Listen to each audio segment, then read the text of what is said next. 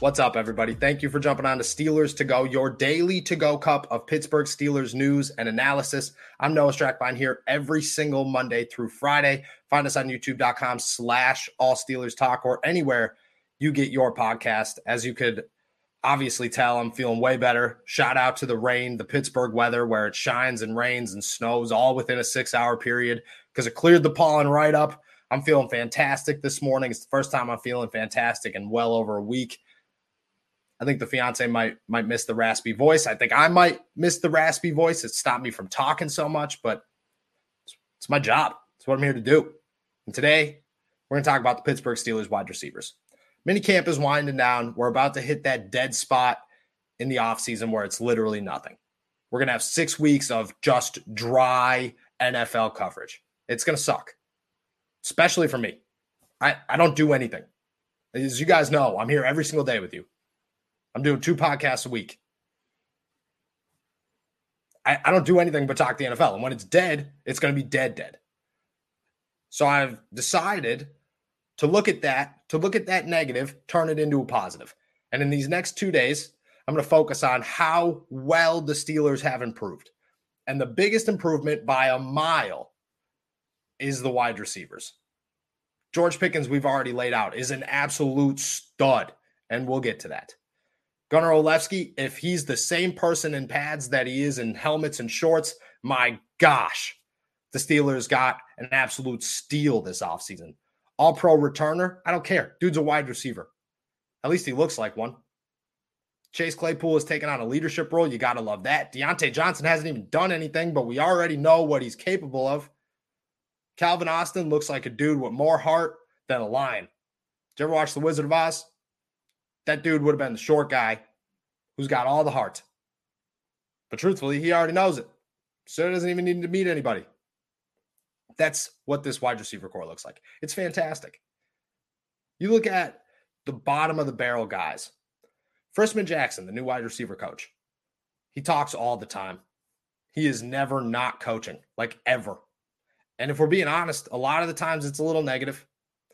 I'm not a coach. I don't know how to coach. So I don't know if he's doing the right or wrong things. It seems like he's motivating his guys. It seems like everything is being taken well. Steven Sims, bottom of the barrel guy here, is the only one this week I have seen Frisman Jackson say, That was a great catch. Great job. Way to do this correctly. Way to do that correctly. The only one. Anthony Miller is making play after play out there working with the ones and the twos. People have high hopes for him. He they had high hopes for him last year. Dude looks shredded beyond belief, even though he looked shredded last year. He looks quick, he looks smooth, he's taking punts and kicks. Maybe there's a spot for him. Tyler Vaughns was the only guy mentioned by Danny Smith the other day as a kick returner. The bottom of the barrel wide receivers here in Pittsburgh are somehow good. Like quality could probably do something in the NFL if it's not in Pittsburgh, maybe not in a significant degree, but they can have some contribution somewhere. That's what the bare minimum is here in Pittsburgh. A year ago, they were hoping that Ray Ray McCloud turned into a stud.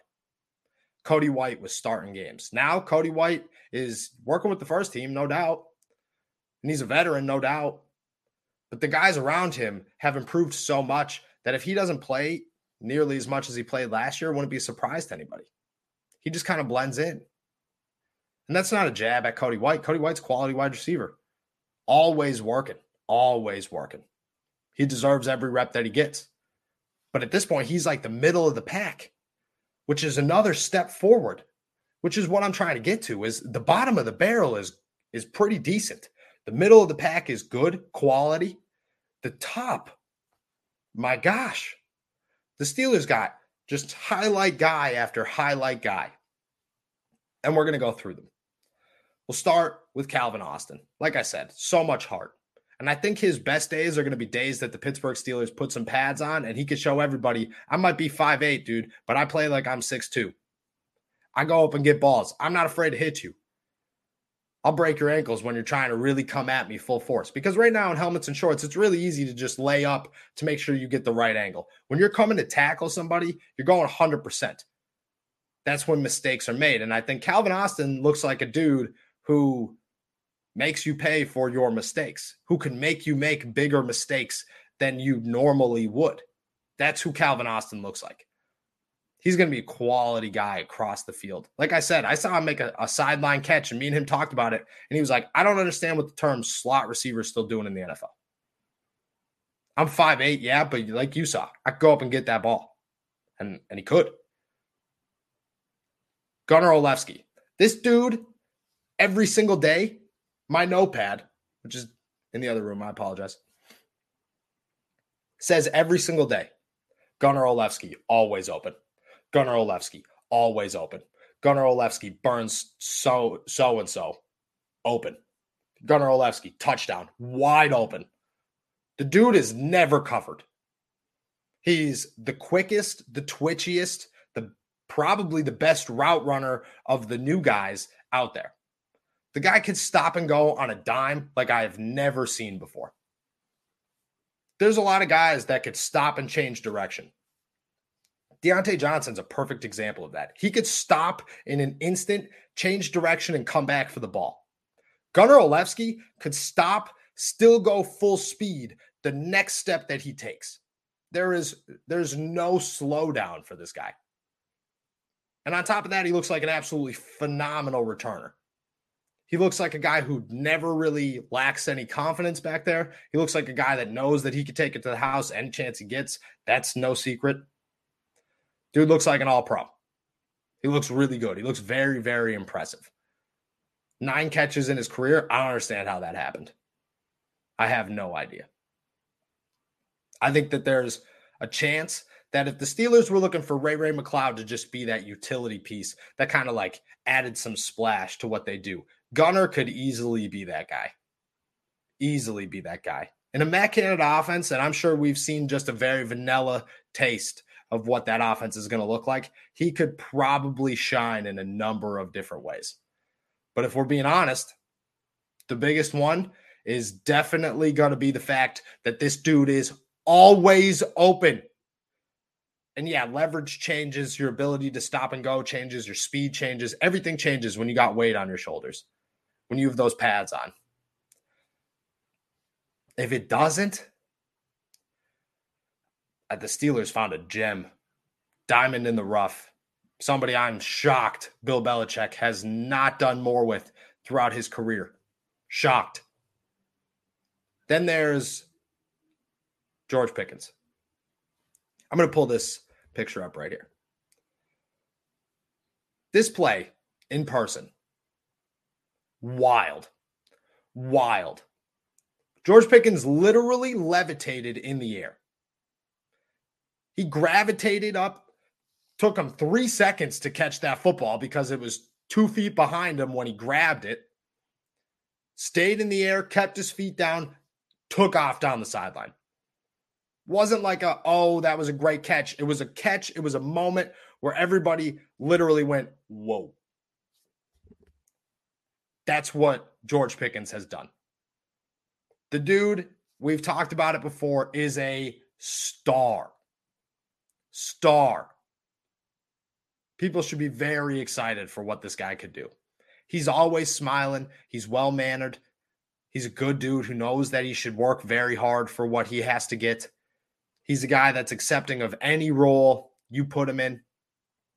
He's a guy that's open to moving inside and outside, to learning. Frisman Jackson always wants to coach him up, and he's always seems to be the guy that's willing to take that coaching. This guy's got everything you want a football player. Everything you want a football player. Outside of the fact that he's ginormous. Matt Canada pointed right out. He's like, I don't know if you've seen George Pickens, but he's huge. I was like, yeah, yeah, he is. He is huge. He looks like a gaz- gazelle. He's all legs. He's all legs and arms. His torso, I'm a dude with a small torso. Like, really, it makes, like, for a small dude, I'm 5'8. For a small guy, it just makes you look fat. You just look chunky at all times. No matter how skinny you are, you look chunky because you're just all legs and arms when you're six four, I don't even know how to describe it. The guy can probably touch his toes standing up. without bending over. It's insane. And I think this picture, once again, shows all of that.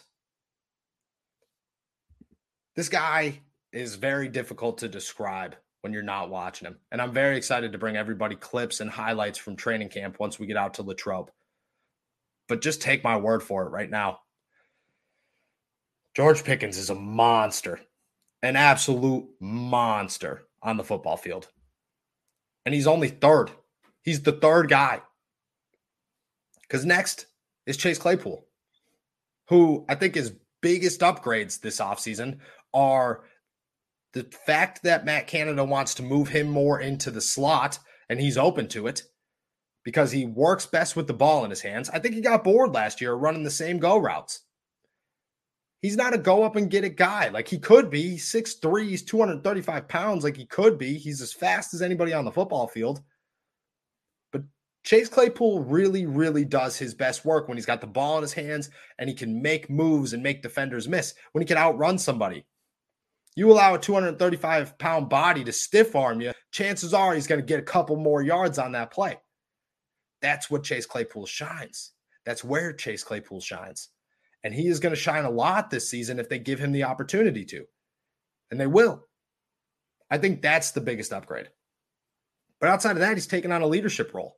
He's maturing. He's very open to say, hey, I'm a guy that just wants to laugh everything off and be there for these younger guys and show everybody, hey, look at Juju taught me how to be a respectable human. And you can say whatever you want about Juju. Juju was a respectable human. He was a good leader. He was a hard worker. Juju was a dude who taught you how to be a genuine human being and taught you how to work very hard on the football field, to put his body on the line every single time because he wants the team to win. I don't think Chase Claypool came into the NFL with that attitude. I think he's developing that attitude. Maybe he has it now. And that's a good step because that's a guy who you're going to have to rely on in those third down situations, in those big moment situations. That's the guy that you're going to say, look at, go catch this football and get us four yards, please. That's who Chase Claypool needs to be this season. And if he's taking on a leadership role, if he's willing to say, I'm ready to do whatever we have to do for the football team, that's a huge, huge step in the right direction for Chase Claypool and the Pittsburgh Steelers' use of him. And finally is Diontae Johnson. And there's not even anything to say. The dude hasn't practiced with the team. He shows up, he does individual drills, he does like a little bit of work, and then he hangs out on the sideline, which I think is an indication that there's negotiations going on. If Minkah Fitzpatrick isn't practicing and everybody's super open about Minkah Fitzpatrick not practicing, just like they were open about TJ Watt not practicing last year, but they're there and they're allowed to be there. And everybody seems okay. Like if I showed up for work and said, nah, not today, man, I'm just going to hang out, that wouldn't get a, a good reaction.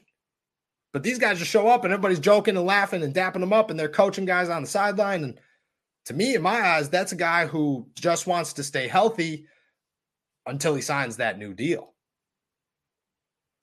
I don't know. I don't know.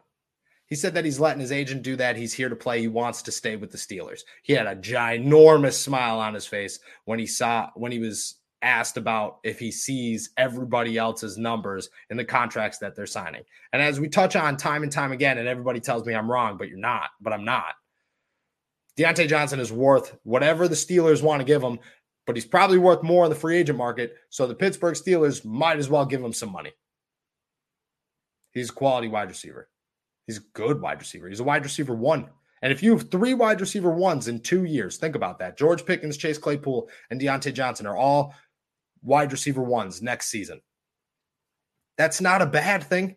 That's a great thing for the Pittsburgh Steelers, especially with quarterbacks that have to compete with some of the best quarterbacks in football in Deshaun Watson, Joe Burrow, and Lamar Jackson in the AFC North outside of everybody else in the AFC. If you got a boatload of wide receivers, but you're still trying to find that superstar quarterback, that's a good problem to have. It's a great problem to have. Diontae is working, he's doing his thing. And truthfully, I think the best insight I could give you right now is that he's not doing much. Maybe that means that there's negotiations going on. Maybe that means Diontae's here to stay. I don't know. I don't know. All I know is he's at the top of the list of four wide receivers, five wide receivers who could be studs for the Pittsburgh Steelers, who could turn this offense in a complete 180. The Steelers did like very minimum. It looked like coming into to training camp or to mini camp. It looked like the offense outside of George Pickens and like a fourth stringer who might be good in a couple of years, they didn't do much. They added two guys to their offensive line that are question marks. They added nobody to their running back room. They obviously downgraded at quarterback because you're going to downgrade when you get rid of Ben Roethlisberger. Somehow, somehow, if the offensive line clicks and they could at least do what they need to do to give Mitch Trubisky or Kenny Pickett or Mason Rudolph some time to make some plays, this wide receiver group could change this entire offense. And in today's NFL, man, man, oh man, oh man, did Mike Tomlin, Kevin Colbert, Omar Khan, and the entire scouting department just pull off an absolute steal in a league where passing wins. Shout out to them. Shout out to the Steelers wide receivers.